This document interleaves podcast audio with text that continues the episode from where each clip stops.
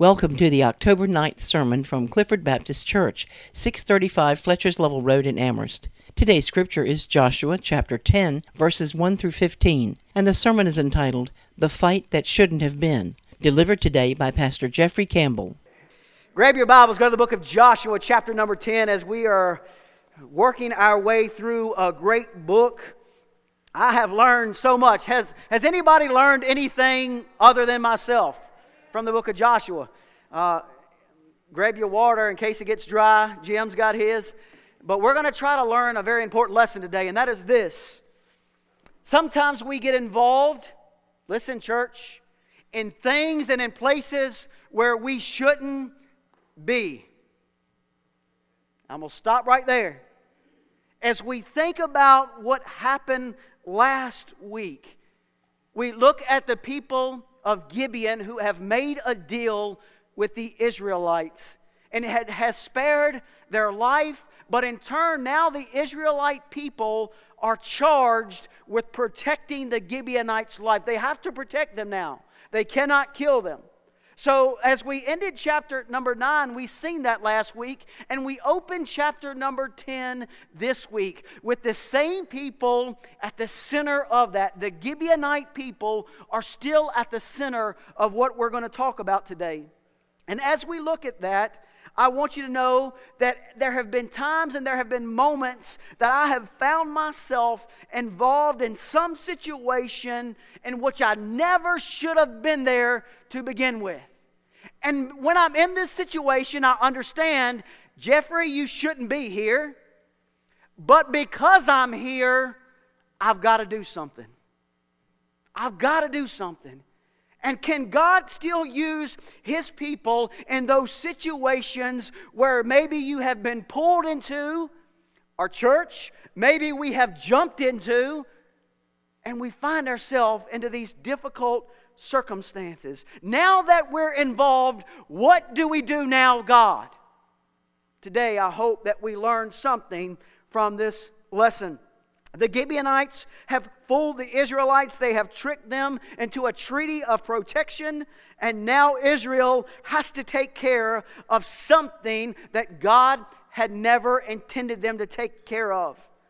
As we look at this fight that shouldn't have been, we're going to start in Joshua chapter number 10. We're going to read the first five verses together today. Joshua chapter 10, verses 1 through 5. Here's what God's word says. Now it came to pass when Adonizedek, king of Jerusalem, had heard how Joshua had taken Ai and he had utterly destroyed it, as he had done to Jericho and her king, so he had done to Ai and her king, and how the inhabitants of Gibeon had made peace with Israel and were among them. That they feared greatly because Gibeon was a great city, as one of the royal cities and because it was greater than Ai, and all the men thereof were mighty. Wherefore Adonizedek, king of Jerusalem, sent unto Hoham, king of Hebron, and to Piram, king of Jarmuth, and to Japha, king of Lachish, and unto Debir, king of Eglon, saying, Come up unto me, and help me, that we may smite Gibeon. For it hath made peace with Joshua and with the children of Israel. Therefore, the five kings of the Amorites, the king of Jerusalem, the king of Hebron, the king of Jarmuth, the king of Lachish, and the king of Eglon, gathered themselves together and went up. They and all their host encamped before Gibeon and made war against it. Point number one that I want to give you today relates to last week, and that is this. Point number one is there is always an enemy. There is always an enemy. What we've seen from Gibeon last week is they made friends with the nation of Israel. They were making friends with one enemy, and in doing so, they have made five other cities mad. They now have five enemies against them. And I want you to know, especially in ministry, but in life, it seems like that we always have an enemy. When you get one situation taken care of, another one's going to pop up. When you go and get one child healed of sickness and better and mended on the road, the other one comes down with a sickness. And it seems like it's a cycle that never ends. You're always working against something, against someone to get just what you need done, done. Am I speaking to anybody today? Okay, I thought I was just describing my life to you real quick. The Gibeonites, as they started out, the enemy was Israel, and now they find themselves in a very, very tough situation as Adonai Zedek, Jerusalem's king, has heard about Israel. You see that in verse number one. He's heard what Israel has done in Jericho. He has heard what Israel has done in Ai. And guess what? He even heard what Israel done with the Gibeonites. And now he's mad. He's mad. And so he calls up the neighboring cities and said, Here's what we're going to do. Look at verse number two, real quick. It says, They feared greatly because Gibeon was a great city as one of the royal cities, and because it was greater than Ai, and all the men thereof were mighty. Verse number two tells us this that fear has gripped the king of Jerusalem's heart because he knows how powerful Gibeon was. The Gibeonite people are.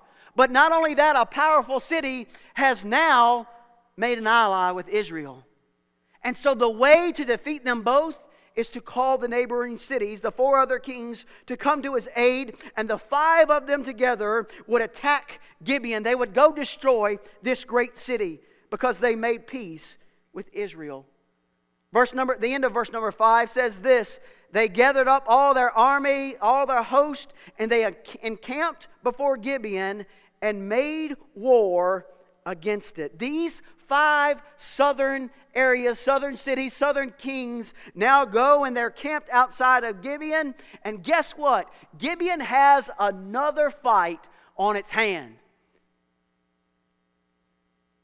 As we think about that, I want to talk to your hearts today.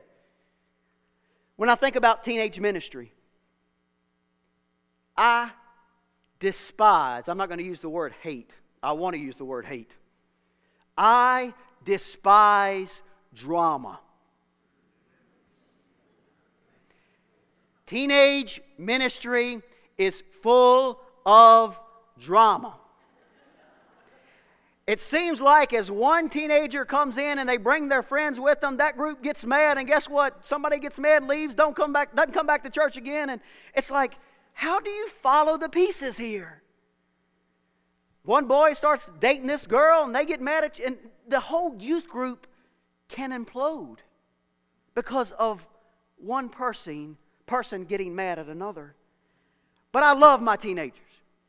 And God loves teenagers.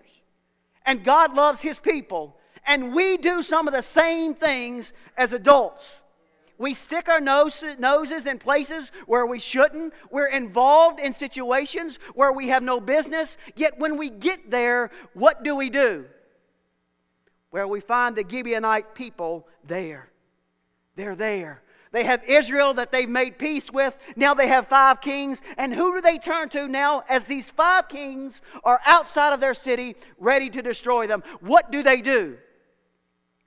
As I think about the point of always having an enemy. You will never, ever, as long as this old world tarries on, you will never, ever get rid of enemy number one, Satan himself. You will never, ever get rid of that enemy. But that enemy shows up in so many different places. But, church, I want to speak to you real quick. You should never, ever, according to God's word, your enemy should never, ever be within the four walls of the church. Brothers and sisters should not be enemies with one another. The body of Christ is not the enemy. But yet, when it becomes the enemy, we've got a real trouble on our hands. And just like teenage ministry can be destroyed with one bad relationship, the church can be destroyed when we let that in the church.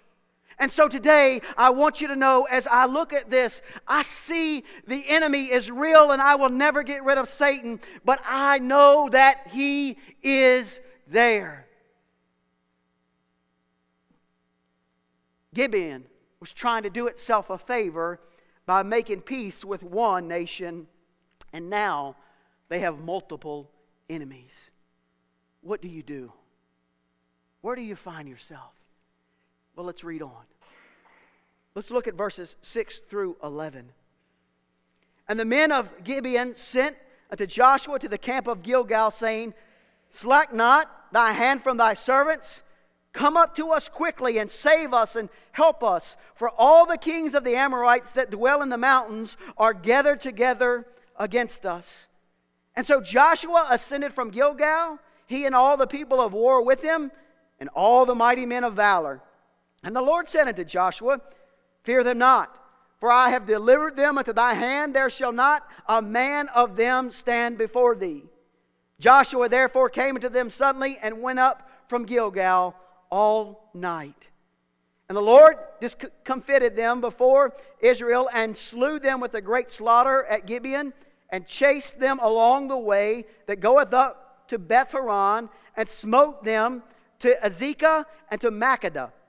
And it came to pass as they fled from before Israel and were in the going down to Beth Horon that the Lord cast down a great stone from heaven upon them unto Azekah that they died, that they were more that died with hailstones than they whom the children of Israel slew with the, with the sword. I'm going to stop right there.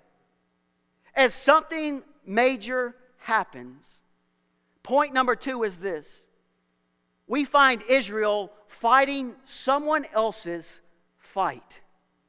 Israel is now fighting someone else's fight. I thought about this as I wrote this sermon out a month or two, a month and a half ago, and I go back this week. I sat there at my desk and I said, This was Israel's chance. If I was in charge, I would have just said, Hey, let those very deceiving Gibeonites fend for themselves get what's coming to them, and we don't even have to take care of them again. That would have been my thought. Let them get wiped out.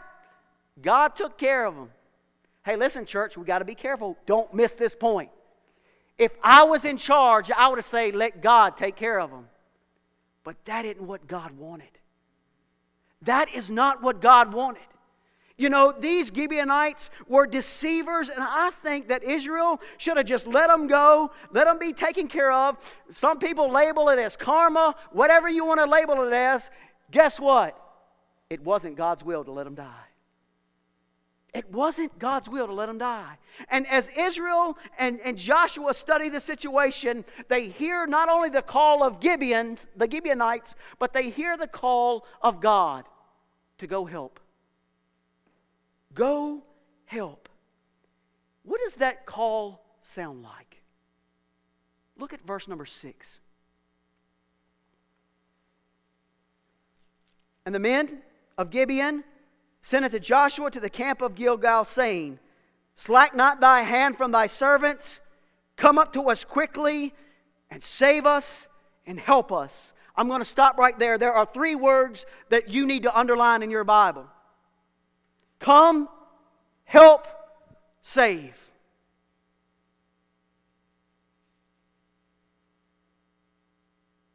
I believe I used very similar words when I was 15 years old. As we see Joshua, the Old Testament example of Jesus, we see a people calling out, Come, help, save. And I'm grateful that Jesus, over and over, day by day, I believe in my heart, hears those words from his people Come, help, save. I'm, I'm not going to ask you to do this, but how many of us have prayed today? How many of us have prayed today? Maybe in that prayer, you used one of these three words God, come. God, help me. God, save me. I need you here. And as that call goes out, I want you to know this God has no choice but to answer the call and go. The Gibeonites are now his people, his protected people. And God hears the call, and Joshua hears the call, and they immediately spring into action. He's pulled into this fight. It does not belong to him, it, it is not his fight and he is called to help. But it's amazing what God does. God pulls five of Joshua's enemies into one area. Now he does not have to fight city by city anymore. Remember, we've been city by city so far. Now we're going to take five down at one time. It's amazing how God works even when we question it, even when we don't see it, even when we don't understand it. God is still at work. And He just wants somebody to say, I need your help. God, come to me. God, help me. God, save me. Today, I believe that Joshua honors his word in protecting the Gibeonite people, but I believe also that God honors his word for his people. And he has entered a fight that it was not his own, but now he takes as if it was his own. And as we will read in the next section, God fights the battle. God fights the battle. It's not you and it's not me, but God takes over our battles. I'm grateful for that. Real quick, I want you to see verse number 9. As they are called, as the Israelite people are called into battle, verse number 9 it says Joshua went suddenly or immediately. He springs into action. And not only that, friends, he goes all night long. So he begins his march to Gibeon during the night. It's about a 20, 25 mile march as he is headed out. So he starts in the night hours. Look at me real quick. In the darkest times of your life, God still has a plan. When everybody else is sleeping, when everybody else is dead to the world, not worrying about God, God's at work. And God's people are at work. In the middle of darkness, God is there. And He's moving His people into place. And I don't know what you are dealing with today, but maybe it's a battle of darkness. God can work in that. Verse number eight. I want to go backwards one verse. It's amazing what happens when God shows up. When God's people are obedient, God shows up and in verse number 8, he said, The Lord said to Joshua, Fear them not, for I have delivered them into thine hand. There shall not a man of them stand before them. God enters the battle. God enters the battlefield again to show up and to lead and deliver his people. He begins a fight against these five armies to slaughter them, to chase them, and to kill them. There's those words again to destroy to destroy. These are not easy words to preach about, but I want you to see in verses number 10 and 11, uh, verse number 10, the Lord discomfited, or uh, that means that He brought them or He directed them by the people of Israel. So the Lord directed the enemy that the Israelites began to, to kill them. And in verse number 11, as they fled from before Israel, they were going down to Beth Horon, that the Lord cast down a great stones from heaven. Okay? This is a great miracle in the book of Joshua. As they are fighting the battle, I told you God would take over. God takes over this battle, and in verse number 11, he performs a miracle from the skies of hailstones that began to fall. As these hailstones begin to fall out of the sky, they slaughter the enemy. It's amazing to me. When, when I just read over that at first, I was like, this is crazy. How can these hailstones only kill the enemy. How can they not even affect the people of Israel? They're at war. God has made the enemy come by Israel, yet God, God directs every hailstone to knock out every enemy. It's more than just a hailstorm. God's at war, and He is out at war to take out every enemy there is. The hail would pour down from the sky. It would kill the, the enemy in such a way that verse number 11 says this. The end of verse number 11 says, They were more which died with hailstones than with whom the children of Israel slew with the sword. God killed more people than the Israelites did with hailstorm. Now you're looking here and say, I don't know about that.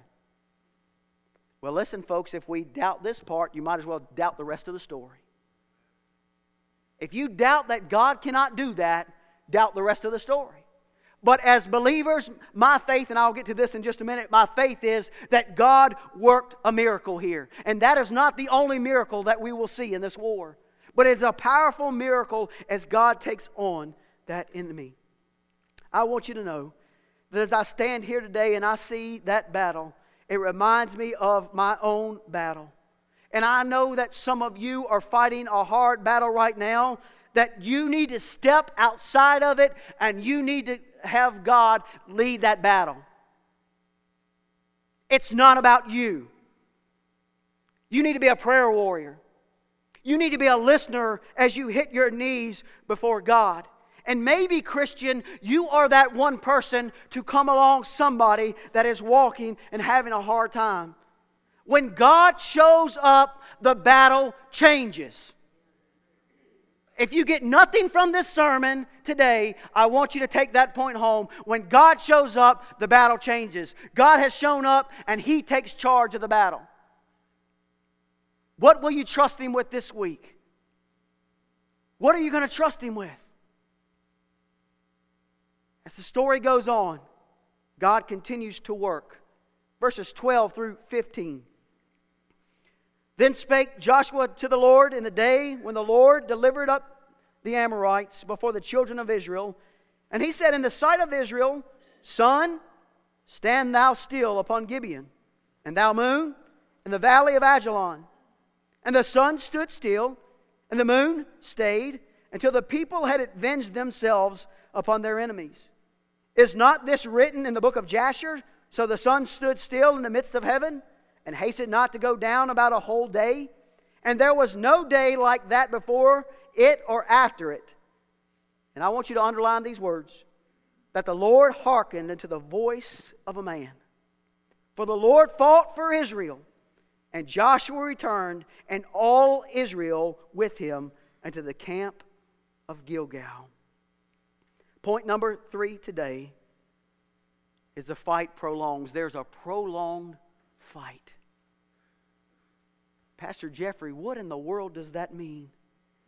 As we look in, in first, the, I, I will speak to this right now and just a little bit later. The book of Jasher is mentioned here. It is a book of poetry, of song, of history. It's also referred to in 2 Samuel chapter number 1, verse number 18 as this is a historical book, a book of poetry and song, but it accounts for this day.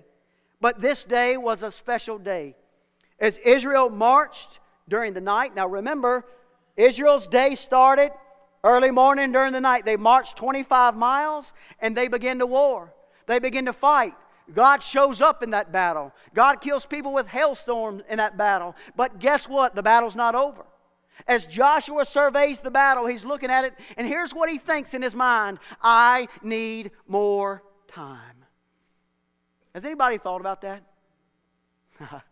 Gosh, I look at two teenage boys and I say, God, I need more time. It's going fast. Guys, it's going fast. I need more time. Maybe you get busy with the chore in the day or family or whatever, and you, you look at God and say, God, I need more time. There's some days I pull out this old thing right here and I look at the schedule and I said, Hey, no way, God, I need more time. Joshua surveys the battle and he says, I need more time. The greatest miracle, in my opinion, in the book of Joshua is right here. I cannot explain it to you, but I'll tell you what happened. Joshua went to God and he said, God, I need more time. I need you just for a minute in, in, verse number 12, that the sun would stand still upon Gibeon, and the moon in the valley of Ajalon. And in verse number 13, it says, As he asked that, guess what? It begins to happen. It stayed daylight a whole day. And these men, I can't even imagine. My mind go to the men who are fighting, who have marched all night long, and they are in battle and they are fighting. And guess what? Joshua said, I, I just need you to fight a little bit longer. That's what a good boss does, don't they? Ask a little bit more out of you, right? But listen, here's what God does God says, Joshua, I hear you. Joshua, I'm in charge of this battle. And Joshua, I'm going to listen to your voice. I have heard your prayer, and I'm going to give you exactly what you ask for. When's the last time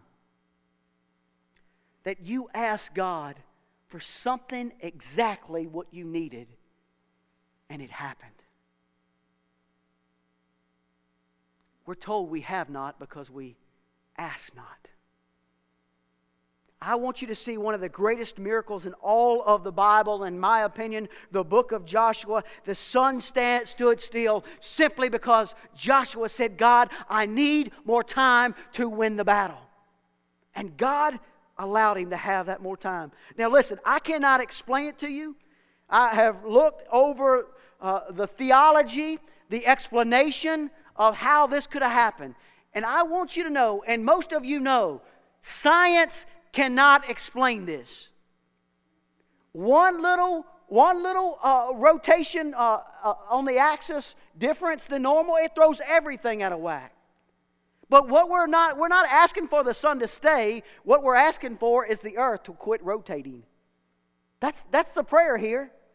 Not that the sun stays, but just, just stop the earth for just, just a little while. And science says if that happens, everything else is thrown off. There's no way that can happen. Well, listen, friends. If I get outside of my faith and look through it through the lens of science, I may question a lot of things. But if you, through the lens of science or through the lens of knowledge, try to explain everything in the Bible, you will not do it. Faith has to be a part of that. In my personal opinion, faith parted the Red Sea and the Jordan River. Faith did that. Faith made the walls of Jericho fall. Faith made a donkey speak. Faith made sacrifices be consumed that were doused in water. Naaman's life was changed because he faithfully went and dipped just as God had asked him to. Shadrach, Meshach, and Abednego, they walked out of the fire. Not because of science or not because of their knowledge, but because of their faith in God. And so I'm challenging a church today to do this stand on your faith and stand up for your faith. There's a passion right now as I take an apologetics class at school to be ready to give a defense for the gospel. Today, I challenge you to stand on your faith. And it's amazing as I've underlined in my Bible, the verse number 14, it says, The Lord hearkened unto the voice of a man. God listened to Joshua's voice. God heard his voice, and God gave him exactly what he needed in that day. How many of you need something particular from God? Nobody ever in this world may ever notice or recognize it but you need it. Here's what I'm going to challenge you to do in faith, hit your knees and plead and beckon to God for what you need. And let Him take over your battle. Verses 13 through 15 say that there was no day like that day in all of the world. The great testimony of the work of God. I want to ask you this question today. I don't want you to raise your hand. At, at, at revival this year, we were asked to pray for the double portion. I'm going out on a limb here. I guarantee you half of the people aren't praying. I am. I'm one person that every day is praying that God does something crazy at Clifford Baptist Church.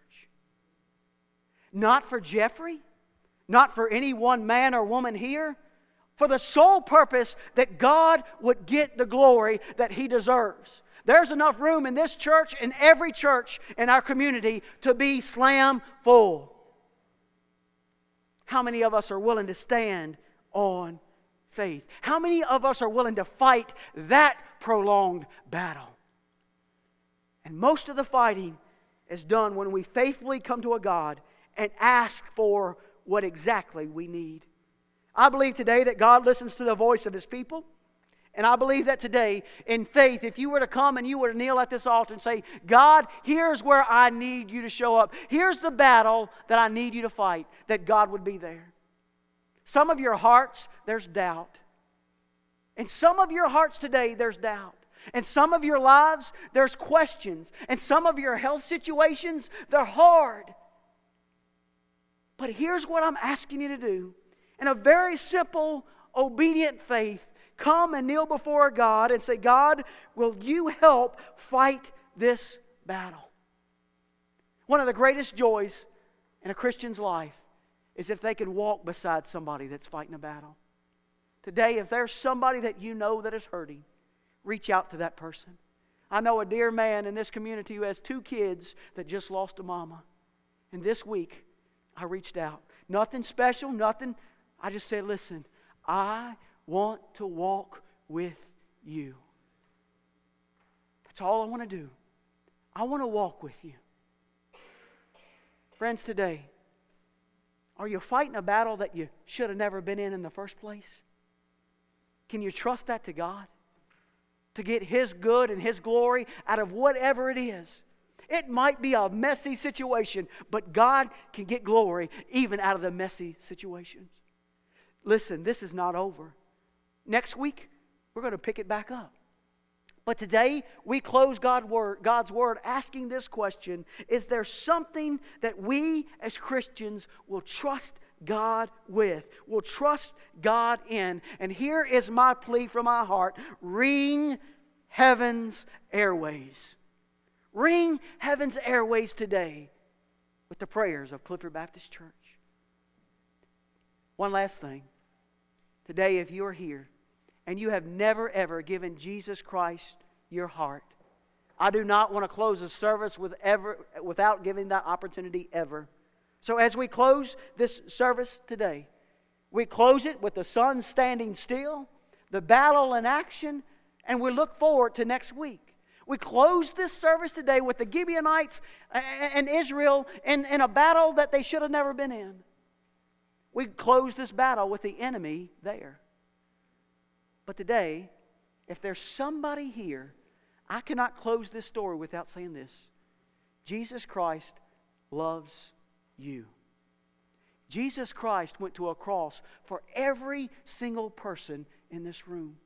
If you have never trusted your heart, your life, your eternity, your future to Christ, that can happen today. Here's what I'm going to ask you to do. If you are that person whom the Spirit of God is working on right now, I don't want you to wait for the, even the first note on a piano. As soon as I end my prayer, I hope to look up and see you face to face. You come today. You come to the Lord and let the Lord change your life. Today, if you need Him to change your life or change your battle, trust Him. Trust Him enough to come to Him and talk to Him as we go to Him now. Father God, as we open up this altar this morning, God, there are so many needs across this many people. Lord, we think about that, Lord, and we try to control it. We try to put it on a schedule. We trust it to doctors and caretakers. And Lord, when it gets all bad, then we'll come to you. God, I pray, Lord, in a very special way that you will move in people's hearts right now. There are things, there are things that are happening in people's lives. We found ourselves in situations where we never should have been. And yet, God, we're calling on you to rescue us from those situations. God, to take over those situations in our life. Lord, today, if there's somebody that needs you as Savior today, God, I pray, Lord, from the bottom of my heart, that they will begin to make their way now to receive the greatest gift in all the world. A Savior of the world went to a cross to die for sin and self that we may live and have a relationship with Christ our Lord. If somebody needs that relationship today, God, bring them here, I pray. We give you this moment of invitation. God, we pray, Lord, that your Spirit would move and work. In this decision time today, God, move. In Jesus' name, amen. Clifford Baptist Church invites you to join us for worship every Sunday morning at 11 a.m. For more information about our church, please call our church office at 434 946 0555.